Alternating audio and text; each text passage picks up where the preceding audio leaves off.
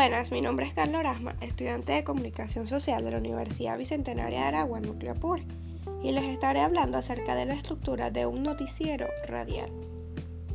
Objetividad, veracidad, normas ética, profesionalismo, entre otros, son las principales líneas de la radio y en la estructura de un noticiero se siguen cada una. Los distintos noticieros tienen su forma de llevar a cabo su programación en la radio. Un ejemplo de ellos y que en su mayoría usan o pueden llegar a usar es el comenzar con el target. ¿Quién ve nuestro programa? ¿A quién va dirigido nuestro programa? Posteriormente, los avances de los titulares, ¿Qué es lo que vamos a ver el día de hoy? Presentación de estudio y luego presentadores, quienes nos dan la noticia. Cabe destacar que las noticias se dividen en distintas sesiones dependiendo del programa noticiero. Esta es básicamente la estructura de un noticiero radial. De una forma más técnica, el pre, el pro y el postproducción. ¿Qué es la pre, la pro y la postproducción? es básicamente el antes, durante y después. El antes, la idea de lo que se quiere. El durante, el planteamiento de la idea, es decir, el tipo de duración específica de cada una, de, cada una de las noticias. El informe de qué tipo de noticia vamos a realizar. Las imágenes que se mostrarán o entrevistas que se harán.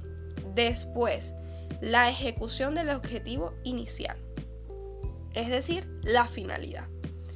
Todo esto es de parte del equipo, ya que son desde el editor, cámara utilizada, periodista, hasta camarógrafo. Existe la posibilidad de que el planteamiento de la idea se cambie a último momento, es decir, cuando se sale al aire, cosa que para cosas como esta se utiliza lo que conocemos como guion, aunque para algunos programas son válidas las improvisaciones. Es primordial la responsabilidad de cada integrante del equipo para un buen noticiero radial. Y esto va con todo aquel incluido en el proceso, ya que se debe estar presente, ejemplo, llegar puntual a la radio porque el programa saldrá al aire de igual manera. Llegando puntual te ayuda con la cuestión de que todo puede cambiar en cualquier momento y hay que estar preparados cada uno.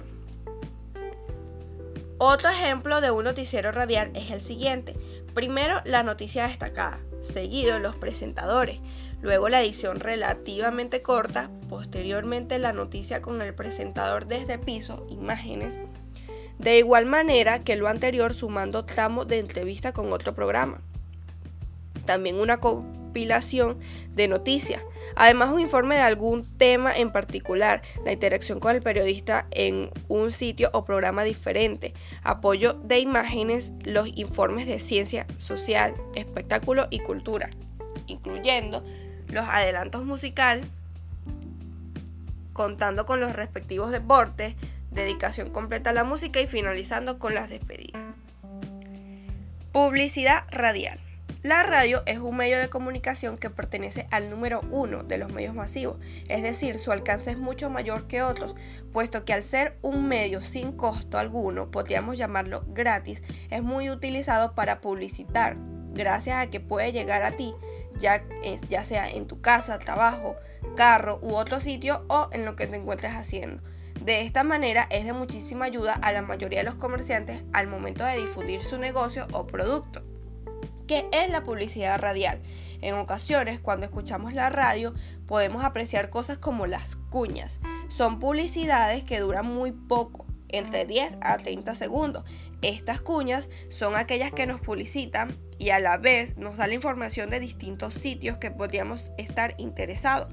A menudo, de una forma creativa y argumentándonos a los radio oyentes para llamar nuestra atención al mismo tiempo.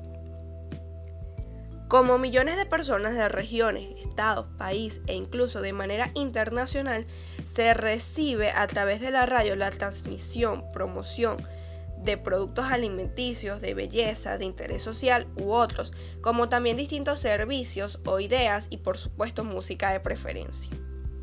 Escuchamos pero no vemos. Es la magia de la radio. La psicología que nos aplica haciéndonos dar una imagen directa de lo que escuchamos en ella es posible esto porque la radio, como otros medios de comunicación, transmiten un producto dirigido a un consumidor, estudiando y sabiendo el target del programa. donde se hará la publicidad. Sin embargo, sabemos que la radio es un medio para todos, es un medio que necesariamente es para entretenernos, pero que se ha envuelto en informarnos y ponernos al día de todos los acontecimientos de apertura o inauguración de negocios, disponibilidad de empleo, entre otro tipo de publicidad para nuestro provecho. Gracias.